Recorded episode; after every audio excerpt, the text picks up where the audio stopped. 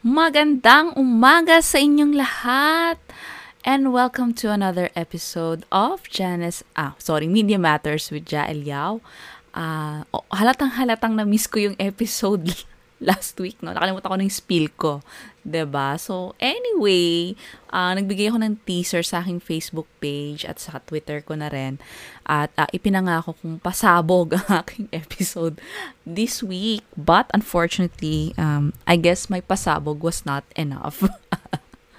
Anyway, ayan. So, uh, this for this episode, parang gusto ko lang mag-look back sa mga ganap, no, sa buhay nating lahat sa nagdaang taon. Parang what a year it has been, twenty twenty. Ganun talaga siya. So, parang isang taon lang yung nagdaan, pero feeling ko parang isang dekada yung itinanda ko dahil sa mga pangyayari ngayong taon na to. But at the same time, dahil work from home ako at paulit-ulit yung routine, tapos wala namang mga, yung mga taunang pananda sa buhay natin. Like for example, yung, ako yan, yung mga summer vacations, usually around the time ng Holy Week, yung pag-uwi sa probinsya dahil araw ng patay, o kaya mga family reunions and celebrations na mga usual na ginagawa sa labas, no? So, kaya parang, while parang tumanda ako ng isang dekada, may feeling din ako na parang feeling ko pa rin, February twenty twenty pa rin ngayong, ah, ngayong mga panahong ito. Parang ang hirap tanggapin na parang a few days from now, Christmas na, and still another few days pa after that, I, um, it will be the end of one of the worst years sa aking buhay. Okay? So, um, hindi ko alam para sa inyo. Baka may mas worse. Pero parang ito yung parang, oh my God, papagano ka talaga. So, ako palagi akong, every time nakakakita ako ng mga patawang mga, yung mga patawang challenge ng mga social media posts, yung magpo-post ka ng photo mo sometime in December twenty nineteen or when, nung nagpapalit ng taon, na parang, ano, um, wala kang kaalam-alam sa buhay na ganito pala yung mangyayari sa taon na to, diba? Parang, ang daming nasirang plano, I'm sure, no? So, ayan. So, ako tawan-tawa ako dun. Parang nakakatuwa yung innocence na, na meron ka nung yung, yung lahat ng iyong hopes and dreams for twenty twenty, diba? Ang daming ganap sa buhay. So, on its face, parang, parang ang sarap sisihin ng twenty twenty, no? Na para sa lahat ng problema natin, no? Parang doon na lang natin lahat isisi kay twenty twenty. Kawawa naman si twenty twenty. So, hindi ko rin alam kung saan nanggaling yung ganitong narrative. Sino may pakulo nito? Kasi, it seems sa ako, nakikita ko lang naman sa mga social media posts na parang ang daming nag-e-echo ng ganitong pananaw. Na, la, parang niya, sinisisi yung twenty twenty sa lahat na lang, no? For almost anything and everything that's um, that's wrong ngayong taon. So, um, kahit ako rin, meron akong mga ganon, diba, minsan. Kung nasusundan nyo sa Twitter, minsan may mga patwiti, pau, patwiti, may mga pawiti ako ng mga tweets. Pero, ibang usapan kasi, if you, like, really believe it, or that you use it, hindi ka naman siguro ganong kabobwizing, no? Para to really just believe it. Or, you use it frequently, no? To frame your stories, ganyan. So, to frame your reports, parang siguro once, twice, pero every time, every, almost every night, may nakikita kang ganong uh, storya na sa ganoon naka-frame. Uh, medyo napapataas ako ng kilay. So, as if yung nangyayari uh, sa bansa and even abroad nga, as I've said, is kasalanan ni twenty twenty. So, ako pagka ganito, ganito ko kasi kinahalin tulad si ano eh, twenty twenty. Alam niyo yung ano, kunwari, kumain kayo sa labas, no? Nakaka-first serving ka pa lang or baka second serving mo pa lang ng siomai. Tapos pagtingin mo, ubos na, isa na lang. Mas walang gustong kumuha. Magpipilitan pa kayo sa isang pirasong siomai na, ikaw na, hindi, hindi, busog, busog pa ako. Busog pa ako, sa'yo na yan, uh, thoughtful ako, ganyan. Uh, hindi, hindi, sa'yo na, gaya, kasi nga, kung sino yung huling kumuha doon sa pirasong yun, feeling niya, siya yung nakaubos, okay? So, o kaya naman, kunwari, ano, may T V kayo sa bahay, tapos isang dekada yun na siyang ginagamit, tapos, alam mo yun, yung mga kapatid mo, hindi ka pinapahiram ng remote control, tapos finally, yes, nasolo ko. Kaya lang pag-on ko, girl, nasira. So, cry na lang, diba? Tapos pag tinanong, sinong nakasira? Si, si Janice po. Ganon. Ikaw yung sisisihin, diba? So, anyway, ganon ko siya tinitignan yung twenty twenty. Kaya, uh, ibig sabihin lang, parang ano na to, parang um, kulminasyon na ito ng mahabang mga pangyayari sa ating buhay, sa ating collective experience as a people. At uh, nagkataon lang, sabay-sabay silang bumuho siguro no, sa twenty twenty. Anyway, kaya naman, bago tayo mag-umpisa, mag-unite muna tayo. No? Unang uh, unity natin, nabigyan natin ng ano. Ang unang unity natin ay hindi malas si twenty twenty. Okay? Bigyan natin yan ng isang bagsak. Alright, sumakit ang tenga ng mga nakikinig sa Spotify dahil sa palakpak ko. Anyway, sa pangalawang unity natin, uh, siguro, ano natin, pagkasunduan natin na ang kamalasang ito, no, na uh, ang mga hindi magagandang nangyari ng taong ito, ay matagal naman ng ansyan at hindi lamang naaaksyonan ng mga dapat gumawa noon. So, that's our second unity. So, bigyan natin yan ng isang bagsak. At dahil approve kayo doon sa ating dalawang ano, dalawang uh, uh, unities, pwede na nating ituloy ang mema na ito. Ayan. Okay, kasi ito ang ating year-end episode. Babalikan lang natin. Siguro quick balik tanaw sa mga kaganapan. Pero bago ang lahat ng 'yan, um, gusto ko lang po uh, na magpahayag, no? Bago bago po tayo tumuloy sa ating episode, gusto ko lang pong magpahayag ng aking uh, suporta sa aking kasamahan sa alternative media at gayon din sa International Association of Women in Radio and Television kay Lady Anne Salem or mas kilala namin bilang si Icy na nahuli no noong December uh, ten kasama ng um, sa isang series of police raids at um at um si Icy isa yan sa mga ano ko mga maituturing ko mga girl crush nung nag-uumpisa ako sa uh, Bulatlat.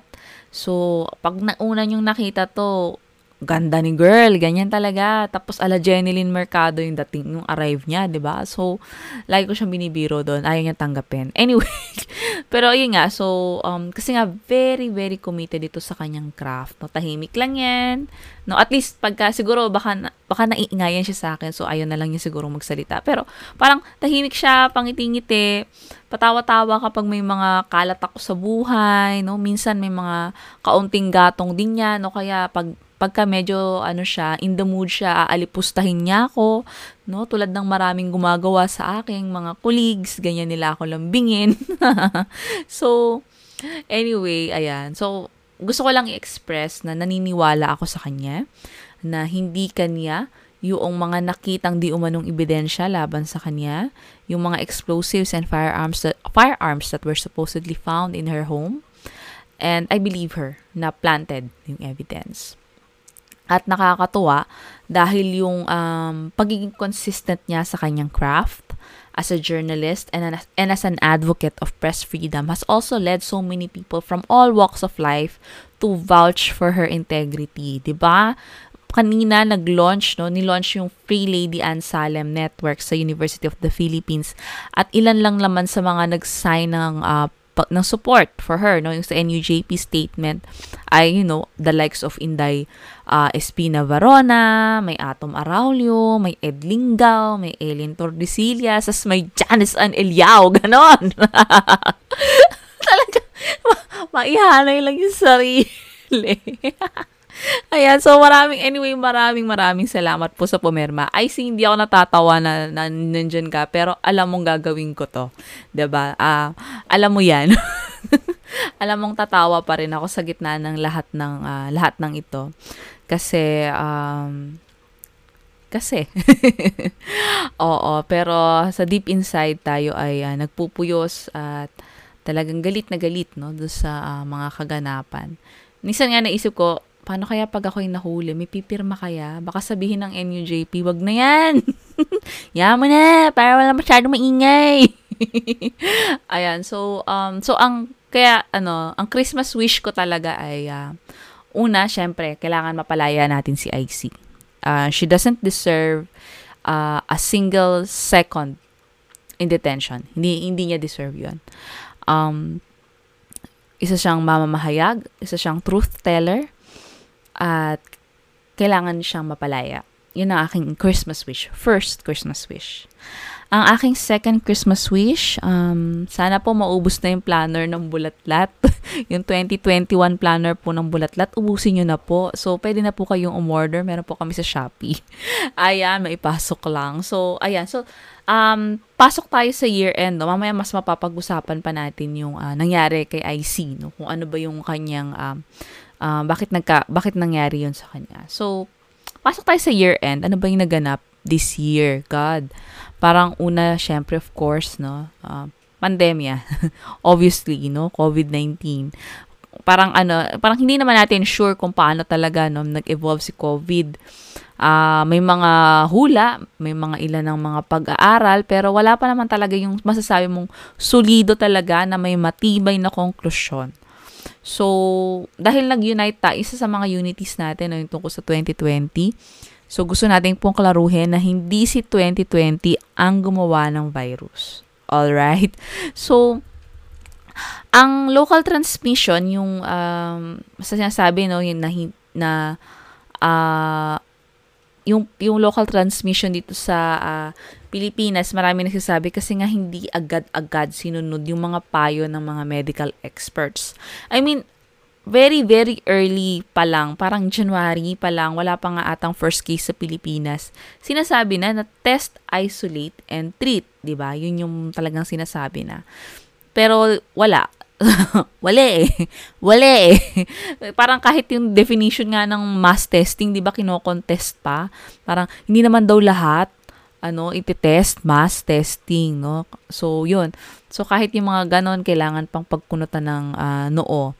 Tapos, ang masakit niyan, about ten months later, after so many cases, after so many deaths, tsaka lang nila sasabihin na, oo nga, no? Kailangan pala natin ng testing. Parang, girl! Ano na? Kasama ba kayong na-stuck sa, ano, February twenty twenty? Anong pinag-uusapan nyo sa mga weekly briefings nyo? We want to know.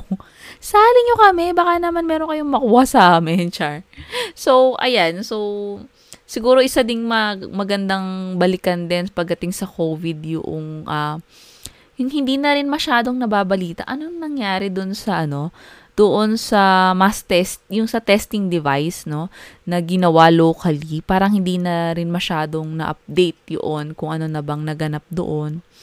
Uh, I think, siguro, often sasabihin na kasi siguro hindi na, hindi na na-prioritize, pero sabi ko nga, hindi lang yan twenty twenty eh, parang long run, ano na yan, matagal ng ano, problema na wala talagang support for Filipino scientists. At yung lack of support for Filipino scientists, it also kind of reflects yung kung ha, gaano ka-underdevelop ang ating bansa when it comes to like uh, mga key and strategic industries na kailangan natin. Kasi kung may mga industriya tayo, hindi ba, ka, ma, pa, uh, manufacturing pa yan o sa field ng agriculture, pangangalagaan mo yung mga siyentista mo kasi sila yung, sila yung nandoon sa frontline yan, di ba? So, yun. So, yun lang yung take ko dyan, no?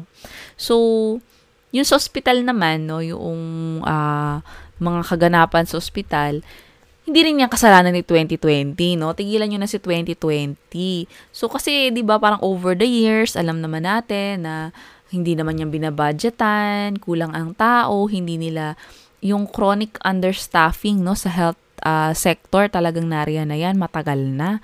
Uh, contractualization, hindi ba? So, Uh, at saka yung mga poor uh, working conditions ng mga health workers natin, matagal na rin andyan po yan. Tapos, over the years, hindi naman pinopondohan yung mga public uh, hospitals.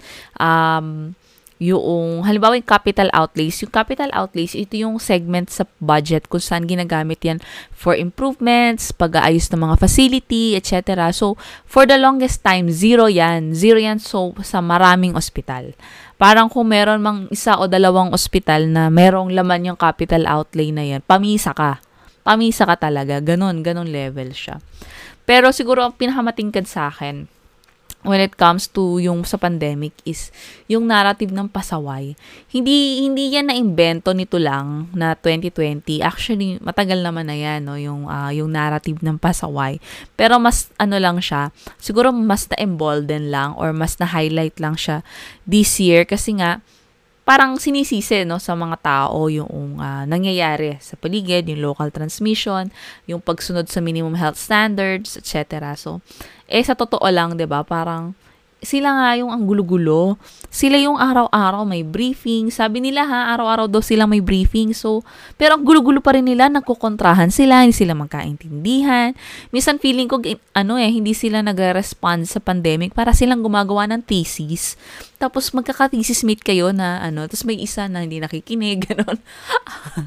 Mga gano'n, ramdam nyo ba yon yung mga gumagawa ng thesis ngayong, ano, ngayong mga panahong ito?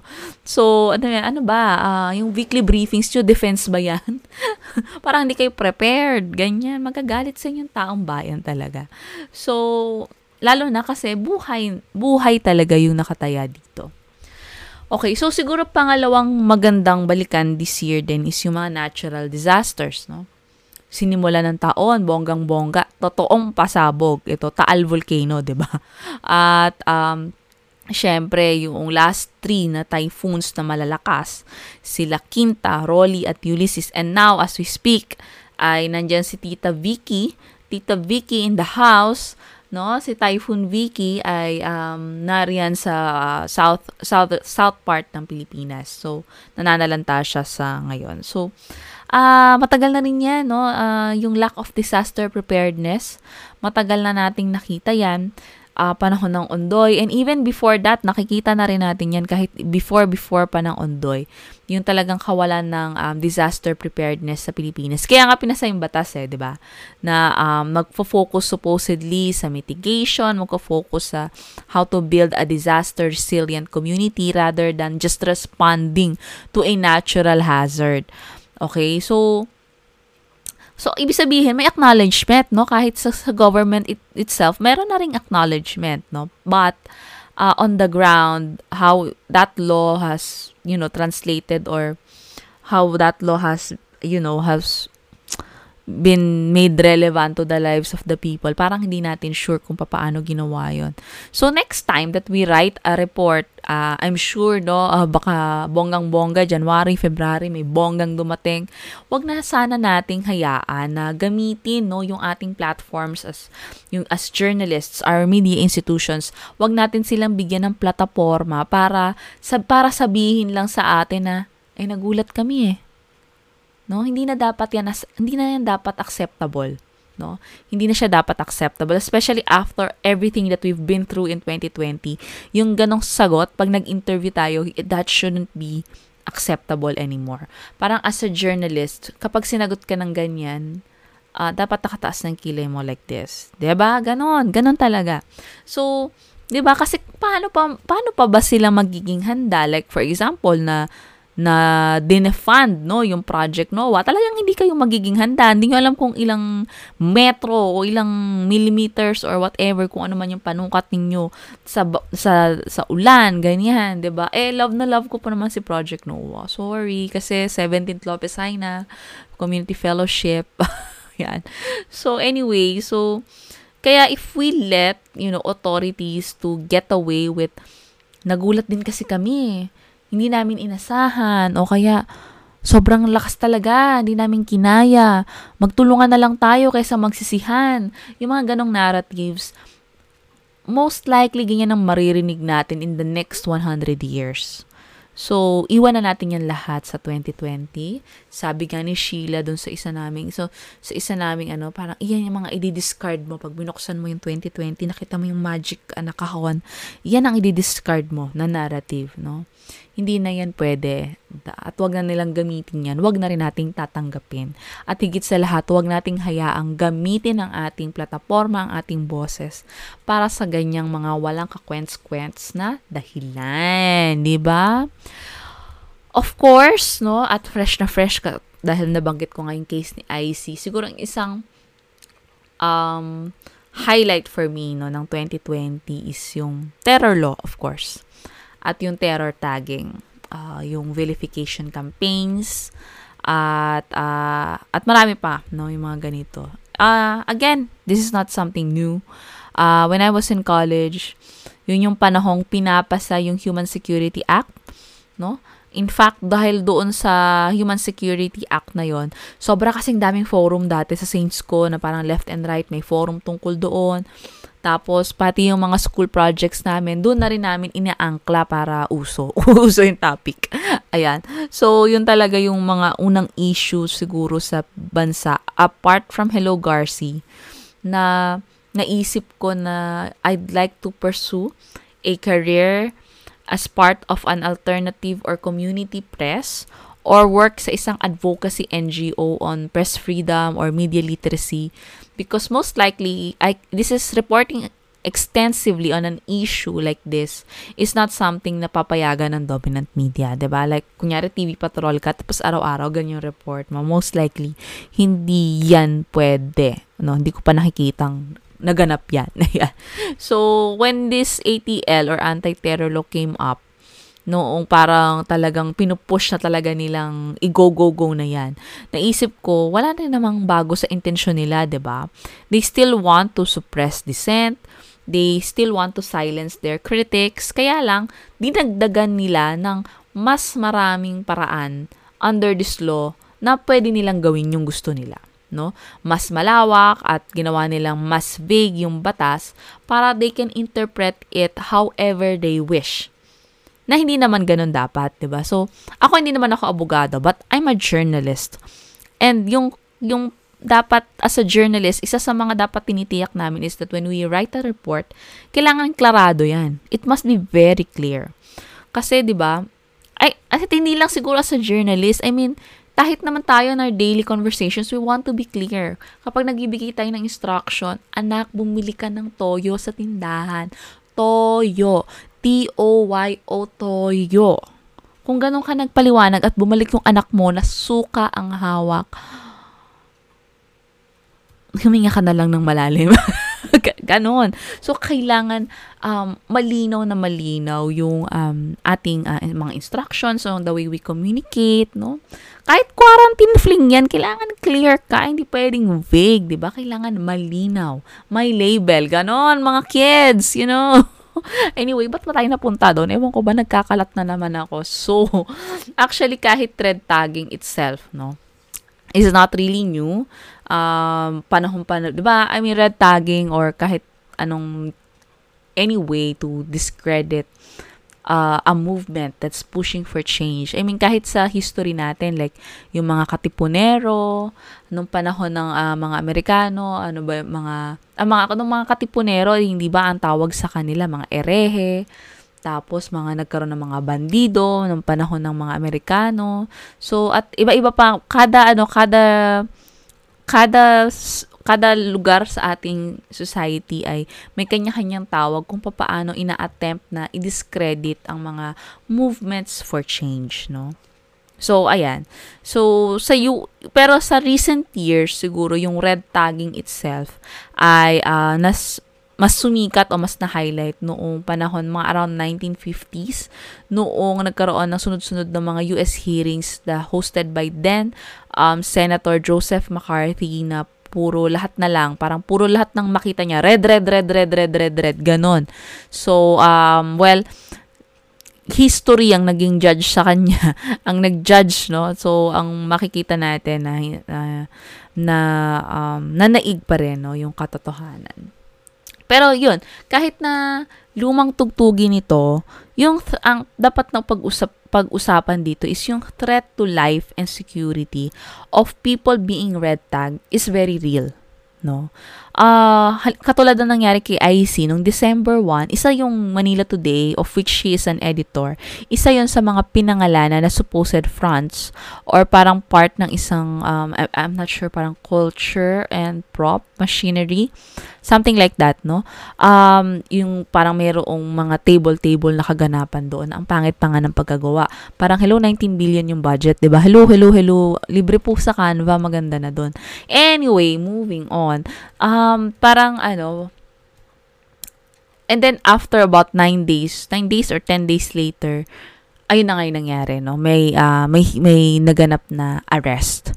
So, makikita natin, Um, kung paano talaga siya nagka-translate to physical harm. Tapos nung nakaraan lang, yung doktor naman, yung mag-asawa, for the longest time, red tag din si doktora.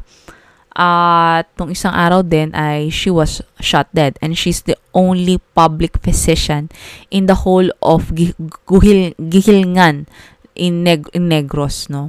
So yun, so I mean, parang dati, bilang isang mamamahayag, we always say na libel ang isa sa mga malimit na ginagamit to harass journalists. Pero um, ngayon, hindi, hindi lang yon, hindi lang libel, kung hindi pati red tagging at search warrant ang, kaila, ang ginagamit nila against journalists. Kasi it's not just Icy, we also have Frenchie Mae Cumpio, no? Search warrant din yon.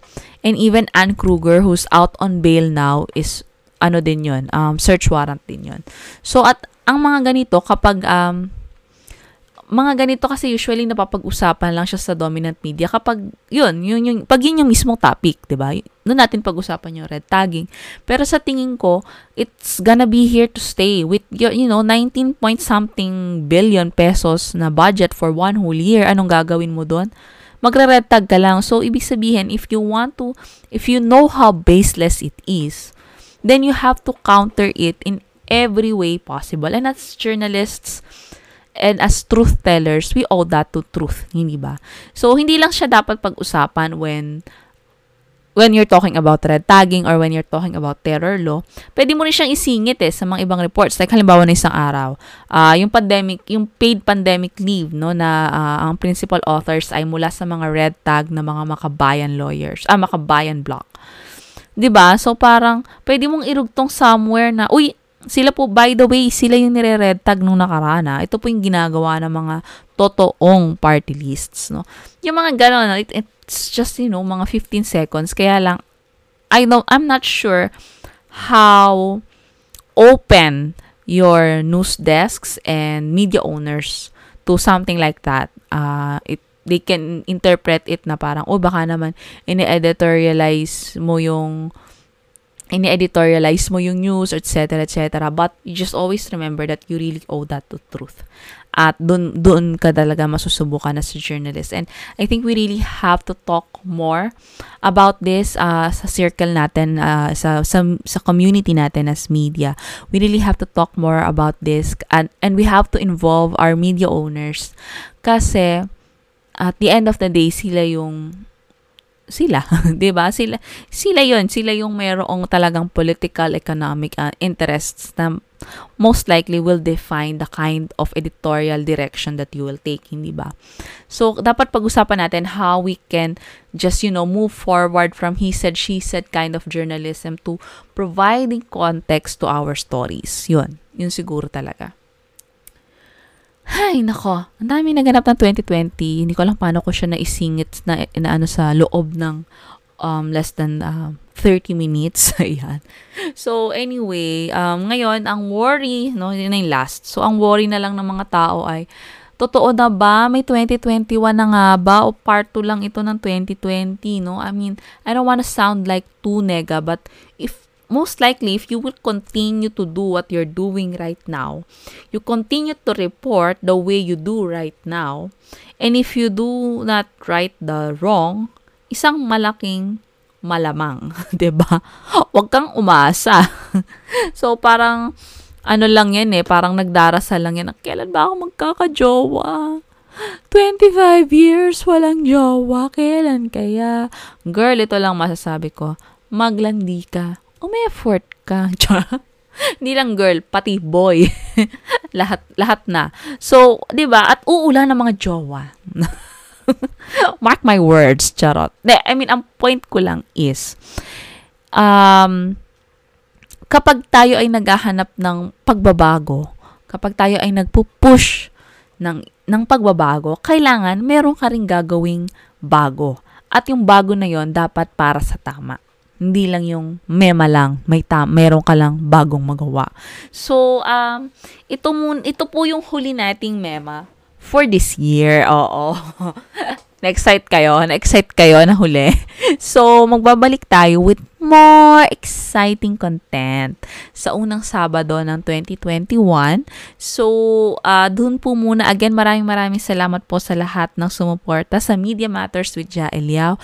Yung mga kamag-anak ko po, yung nanay ko na walang namimiss na episode, no? Sila Ami, lahat ng mga mga kaibigan ko sa media, sila Kath ng Davao Today na nakailang beses nang mag-guesting, no, yung laging mga nang o-okray sa akin kapag walang guest, ayaw ko nang makinig, sasabihin ni Davet, ayaw ko niyan, ikaw lang makikita ko, sawa na ako sa mukha mo, ganon.